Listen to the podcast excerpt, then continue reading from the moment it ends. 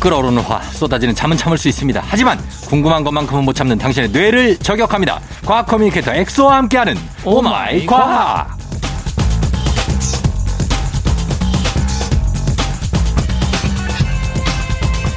엄마 이건 뭐야?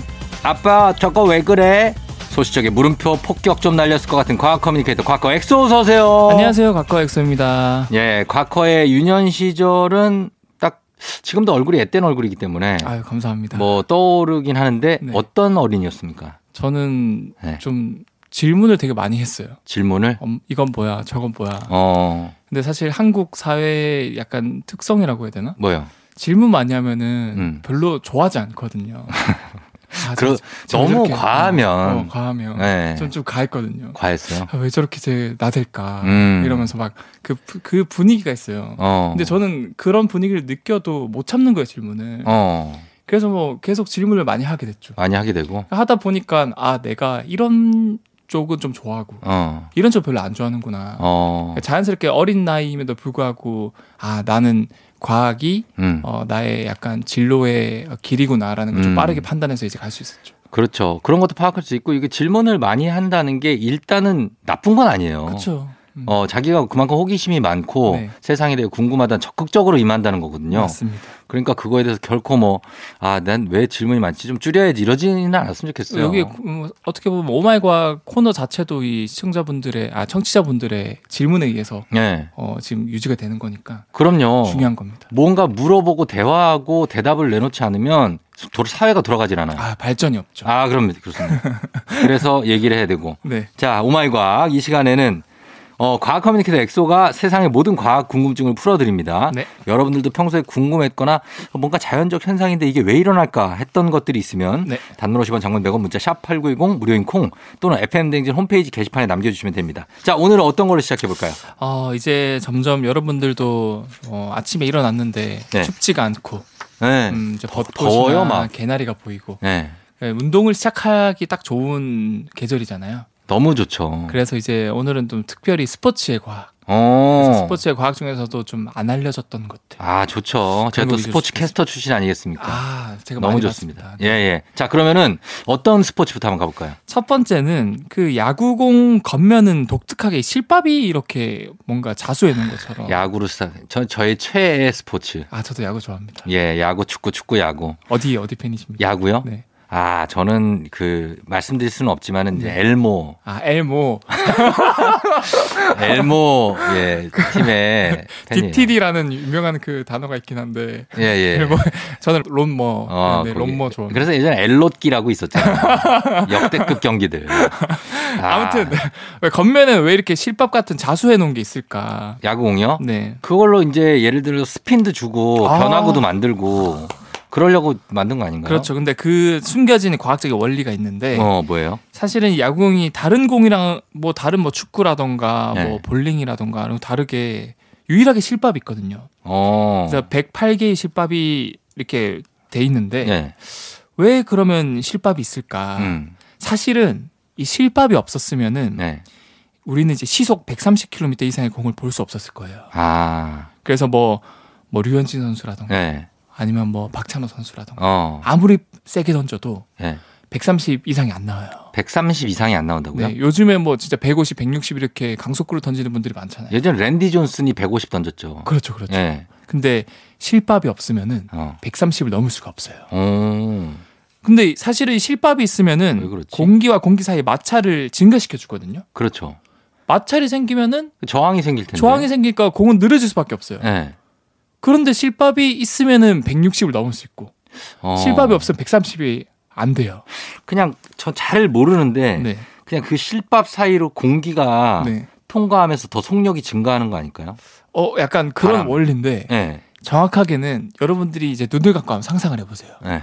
매끈매끈한 공이다 어. 야구공이. 그래 던지면은 예. 당연히 이제 앞부분 공이 나아간 앞부분에 맞바람을 받으니까 음. 공기들이 많이 쌓일 수밖에 없어요. 그렇겠죠. 근데 공 이제 공의 뒷부분은 예.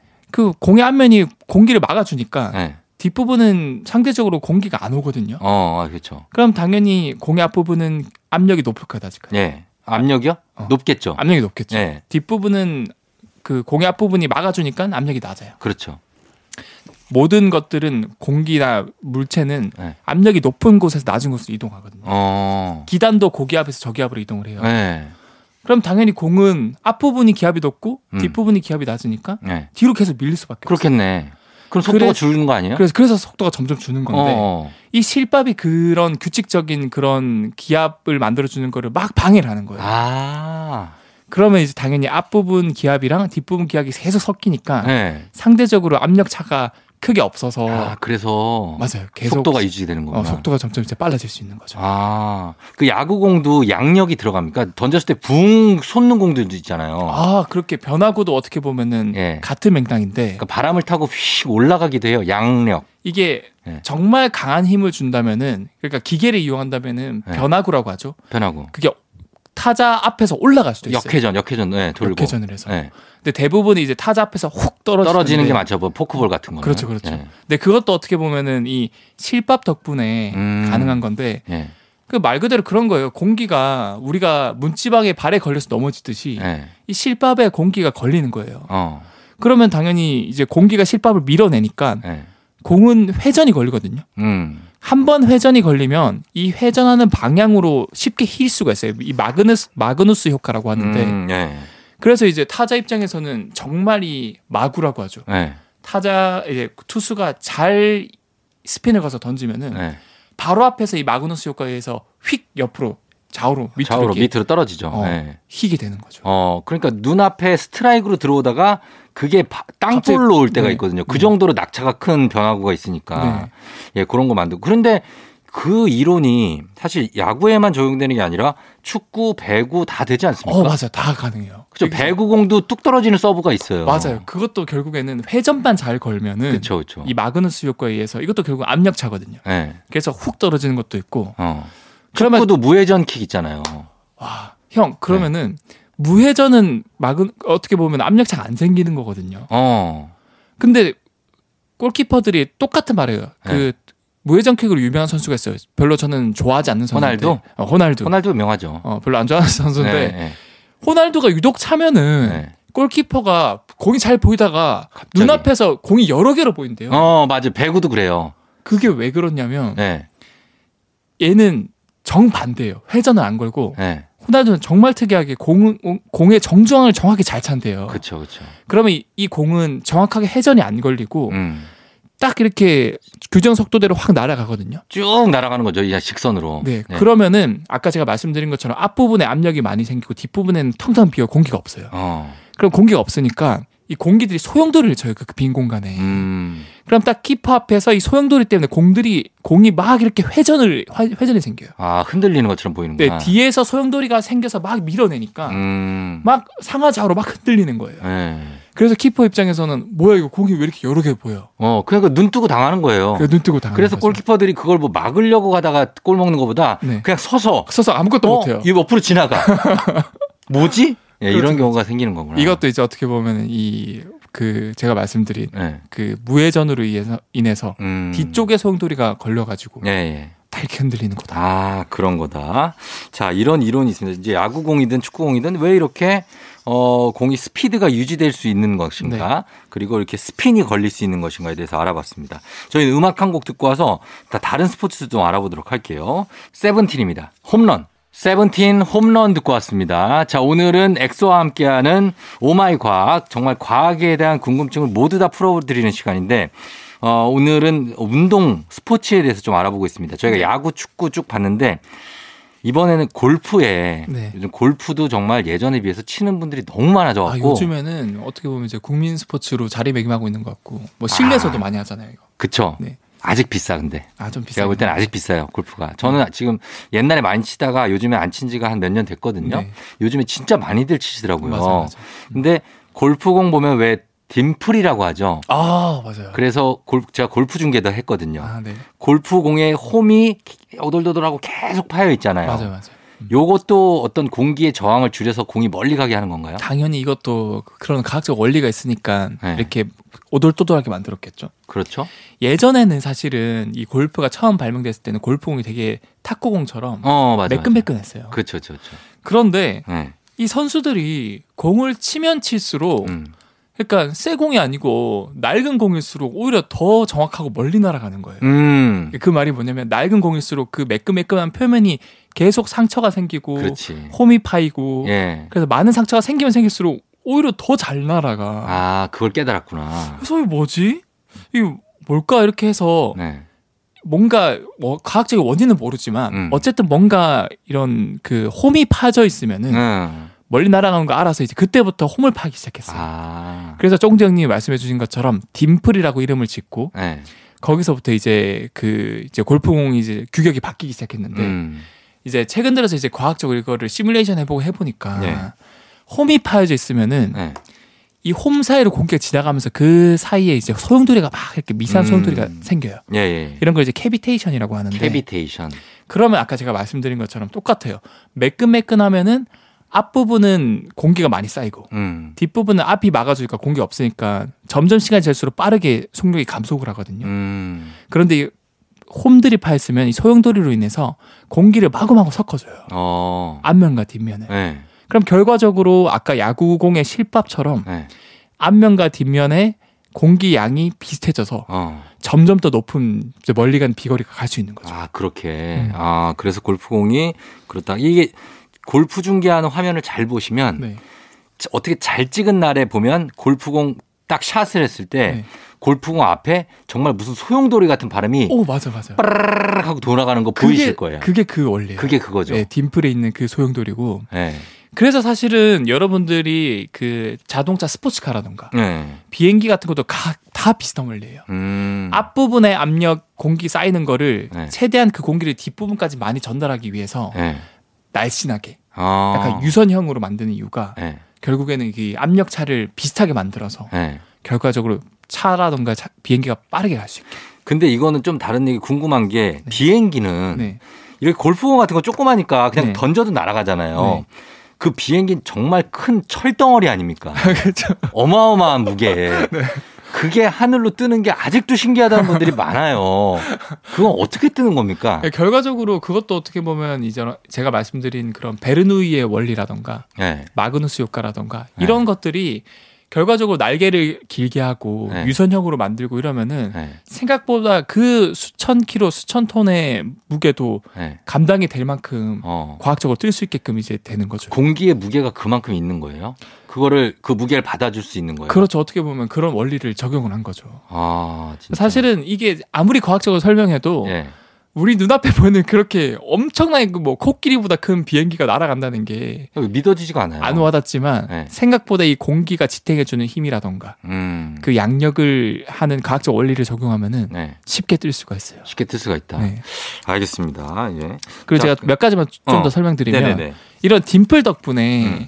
사실 아무리 강력한 힘을 가진 그 골프 선수도 딤플이 없으면은 한 150야드 정도밖에 못, 날아, 못 날아가거든요. 150 야드면 135m거든요. 그렇죠. 예. 근데 이제 딤플이 있으면 거의 한 300야드까지 가요. 어. 같은 선수가 쳤는데도 아 그렇게 차이가 나나요? 그러니까 두 배나 차이가 난다는 거죠. 아 진짜. 그러니까 그 정도니까 당연히 이제 비행기라든가 이런 것들도 충분히 음. 그런 원리를 적용할 수 있고 또 팁으로 골프공 이런 거 사면은 네. 숫자가 적혀 있거든요. 숫자 적혀 있죠. 그게 그 딤플의 개수예요.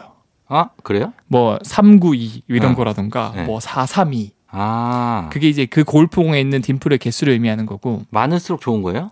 근데 마냥 많을수록 좋은 것도 아니에요. 아, 막 그래요? 600개 넘게 홈을 파보면 네. 오히려 너무 이게 소용돌이를 많이 치다 보니까 음. 난류가 생겨가지고 오히려 멀리 못 날아가고 음. 딱 350에서 450개 정도의 사이 네.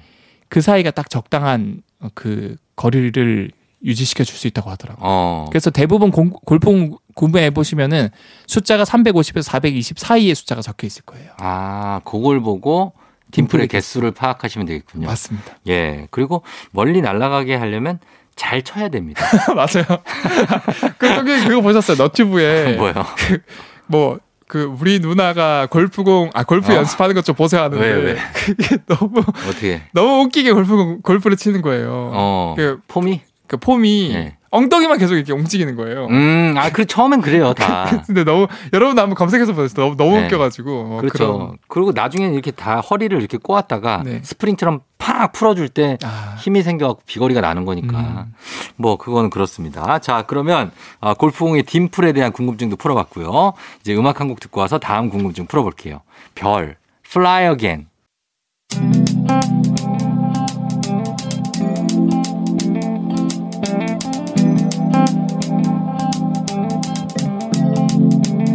매일 아침 같은 길을 걷고 있나요 매일 같이 옆에 있음 좋을 텐데요 피곤하진 않나요 조금 덜어드릴게요 출근길에 오늘도 함께해요 조종의 FM 댕진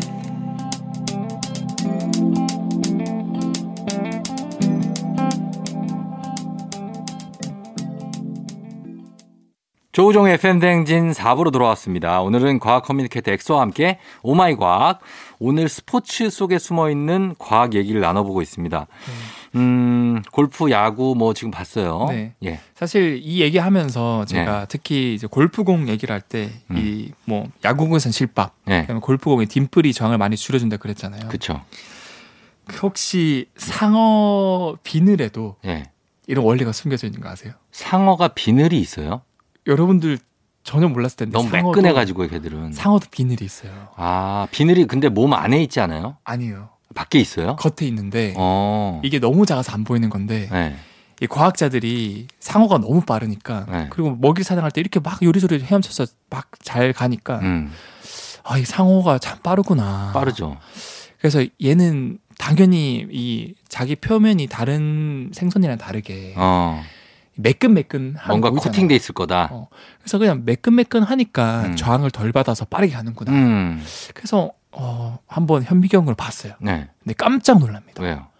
이 상어가 똑같이 비늘을 가지고 있는데 예, 네. 이그 골프공의 딤플이나 음.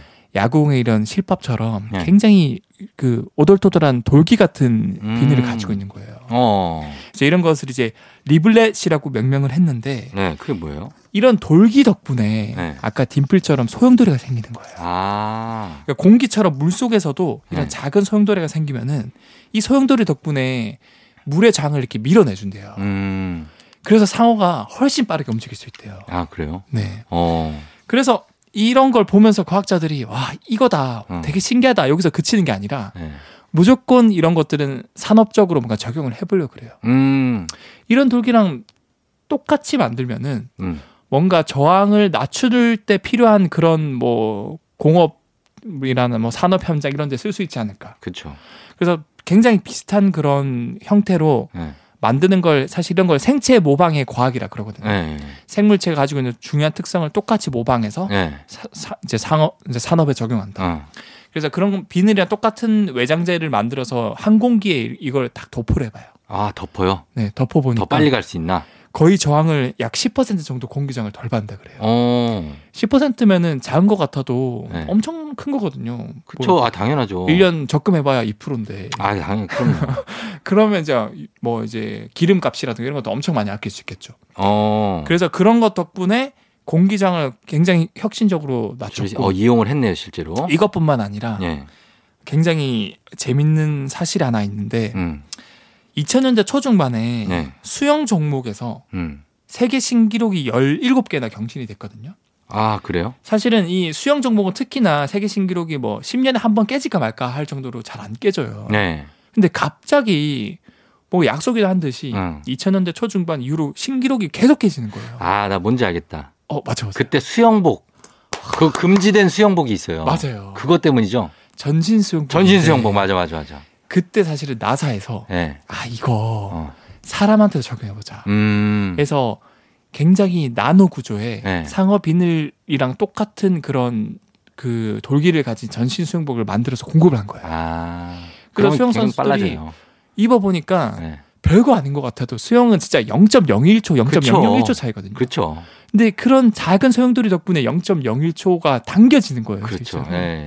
그래서 막 우후죽순으로 생겨나니까 음. 이거는 어떻게 보면 과학 도핑이다. 도핑이죠. 어, 그래서 이제 전 세계 수영 연맹에서 이거는 금지다. 그리고 기록도 다 무효가 됐죠. 뭐 정확하게는 모르겠어요. 아마 그런 걸로 알고 있어요. 네. 네, 그래서 그때. 금지가 된 일화도 있습니다. 네, 그거 수영 선수들이 근지 입지 말라고 했고 그렇죠. 그걸 입고 막 메달 따고 그런 선수도 많아요. 엄청 많았죠. 어. 네. 근데 제 지금- 기억으로 이제 박태환 선수가 네. 유일하게 자기는 그런 첨단 수영복 입으니까 걸거친다고. 그래서 반, 반, 어, 그냥 반바지 입고 밑에 해서 사각. 금메달 따고 막 그랬었잖아요. 그랬었고 그때 당시 에 이현 소프 뭐 이런 아, 선수들이 맞아요. 있어요. 맞아요. 네. 그런 선수들이 이제 그거 전신 수영복 많이 입었죠. 호주 음. 선수들이 많이 입었어요. 맞아 맞아. 네. 자, 그러면 어 저희가 요까지 받고 네. 일단은 음악 한 곡 듣고 와서 다음 궁금증 얘기해 보도록 하겠습니다. 오마이걸 돌핀. 오마이걸의 돌핀 듣고 왔습니다. 자, 이번에는 어떤 궁금증을 한번 풀어 볼까 오늘? 뭐 야구, 골프 뭐 다 얘기했으니까 음. 예. 또 이제 국민 스포츠로 볼 수 있는 축구. 축구 갈까요? 근데 축구하면은 뭐 항상 공 얘기하거나 뭐 아까 했죠. 우회전 킹 팬, 어, 얘기. 우회전 얘기 했으니까 네. 그거 말고 음. 축구화 얘기를 좀 들려드리고 아, 싶은데 축구화 얘기. 네. 그래요. 흥미롭네. 축구 얘기는 해본 적이 없어요. 어, 예. 사실은 뭐 야구라던가 골프 이런 데서는 이제 홈이나 실밥 이런 게 중요하다고 했지만 예. 축구에서는 사실은 뭐 축구공이 매끈매끈하니까 예. 더 중요한 게 축구화거든요. 그렇죠.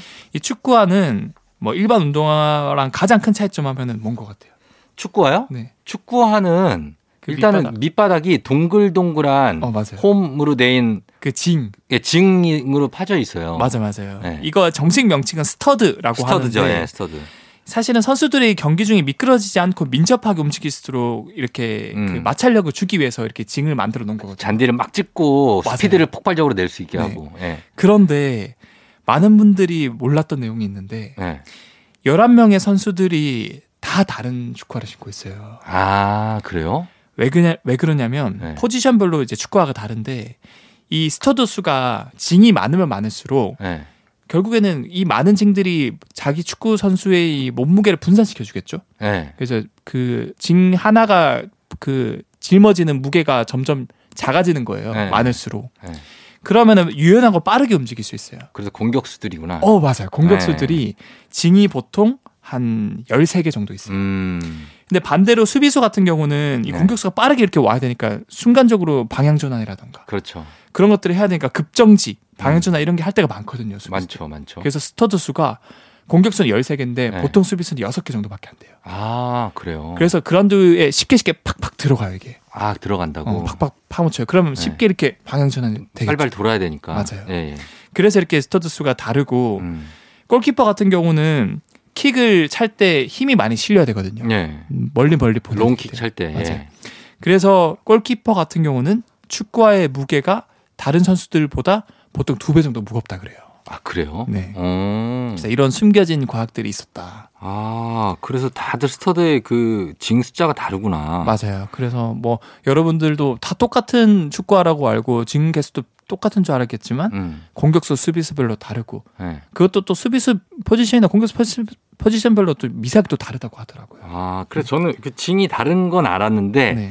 그냥 본인의 선호에 따라서 그냥 사서 신는 줄 알았어요. 음. 징 개수가 다르고 어떤 거는 그냥 플라스틱으로 돼 있고 네. 어떤 건 막 스틸로 돼 있는 것도 있고. 그렇죠, 그렇죠. 뭐 그래서 왜 차이가 있을까? 그냥 본인 편하면 신는 건가 했는데 그게 아니라 포지션별로. 포지션별로 예. 공격수는 빠르게 움직여야 되기 때문에 아. 이제 지- 이제 스터드 스터드가 수가 많고 많고. 수비수는 이제 여러 명들이 밀집해 있으니까 조금 음. 덜 빠르게 움직이더라도 네. 이제 빠르게 빠르게 방향 전환으로 아. 저 공격수를 막아야 음. 되니까. 그렇군요. 자, 이거 스포츠 얘기를 지금 저희가 계속 하다 보니까 좀 궁금한 게 네. 어, 달리 비올 때, 네. 비 올 때 이 비를 좀 안 맞으려고 우리가 뛰잖아요. 아, 달리기 하죠. 예. 근데 열심히 뛰면 비를 좀 덜 맞을 수 있나요? 이것도 이제 많은 분들이 궁금해하는 질문이니까 네. 예. 이런 많은 많은 질문이 나오면은 예. 무조건 실험을 할 수밖에 없어요. 아니면 비가 오는 걸 보고 좀 피할 수 있나요? 우리가 비를 피하다 이런 얘기를 많이 하는데, 뭐 그래서 일본의 비사이로 막가 이런 사람들 야 그걸 하네. 내가 그걸 내가 안 하는데, 야 그걸 해요. 죄송합니다. 엑소 지금 90년대생 아니에요? 저 80년대 80년대요? 네. 비싸이로 막가를 하는 거예요? 비사이로 막가 예, 예. 깐데 똑까. 아까는 똑까 그만합시다. 이거는 합시다. 이거 너무 아재야. 안 저희는 돼. 이제 아재 안 돼, 안 돼. 어, 코드가 있으니까 아, 안 돼, 아재예요, 이거. 자, 여기 정지합니다. 네. 그 비 어떻게 하면 비 올 때 좀 뛰면 덜 맞아요? 그래서 그렇죠. 이거를 이제 다양한 연구기관에서 연구를 해봤는데 예. 최근 이제 직접 미국의 국립 기후 데이터 센터, 음. 이제 신뢰성이 가져온 기후 데이터 센터니까 네네. 거기에 있는 이제 기후학자 토마트 토마스 토마스 피터슨이란 분이랑 네. 월리스 박사란 분이 직접 실험을 해봤어요. 네. 아. 어. 해보니까 네. 어 사실은 뭐 집까지 기, 뭐 거리가 몇 킬로 몇십 킬로다. 음. 그럼 달리 달리나 걸으나 결국 흠뻑 젖겠죠. 그렇죠. 근데 뭐 예를 들어서 뭐 엄마의 심부름으로 아니면 뭐 어, 잠깐 편의점 간다. 어, 네. 편의점에 간다. 어. 아니면 음식물 쓰레기를 버리고 간다. 100m 안쪽이다. 100m 안쪽이다. 음. 그러면은 달리는 게 훨씬 도움이 돼요. 아. 보통 100m 정도 기준으로 달리면은 예. 약40% 정도 비를 덜 맞을 수 있대요. 음. 그리고 실제로 이렇게 해본 결과뿐만 아니라 네. 컴퓨터 시뮬레이션으로 보통 비가 내리는 가정에서 뭐 한 20에서 40m에서 달렸을 때, 예. 네. 어, 이제 안 달리는 경우에는 약 48개의 빗방울을 맞는데, 어. 달리는 경우에는 26개의 빗방울 정도를 맞는다. 어. 그러니까 뭐 현실 세계에서 실험을 해봤을 때나 시뮬레이션으로 해봤을 때나 비슷한 결과가 나왔으니까, 음. 뭐 100m 이내다. 어. 여러분들이 그냥 걷는 것보다는 달리는 네. 게 좋다. 그래 미안한 얘기지만 우산 쓰는 게 낫지 않아요? 그, 그쵸. 우비를 입든지. 그게 좋죠. 근데 뭐 예. 소나기 같은 경우는 이제 갑작스럽게 내리는 거니까. 아. 근데 그런 거는 그냥 근처에 잠깐 이렇게 뭐 이제 뭐 상점이라든가. 아, 그럴 때 이제 같이 쓸래요? 어... 띵디디디디디디딩 너에게 난 이런 게 또 생기고 하니까 그런 예. 갑작스러운 비는 좀 필요합니다. 강동원님 정도가 돼야 되죠. 강동원 뭐 정도? 그쵸, 조, 조인성 정도 유명한 돼야. 장면이 있잖아요. 어, 조인성 강동원 조인성이 씌워줘야 쓰지 음. 이 여자들이 뭐 우리가 간다고 해서 갑자기 모르는 사람이 어, 씌워주면 됐어요. 어, 이럴 수도 있습니다. 그렇죠. 예, 그러니까 아무나 하면 안 되고요. 자, 그래서 이렇게 비가 올 때 달리면 비를 좀 덜 맞을 수 있다. 맞습니다. 라는 얘기입니다. 어, 저희 음악 듣고 와서 또 얘기해 보도록 할게요. 음악은 미도와 파라솔의 너에게 난 나에게 넌. 미도와 파라솔의 너에게 난 나에게 넌 듣고 왔습니다.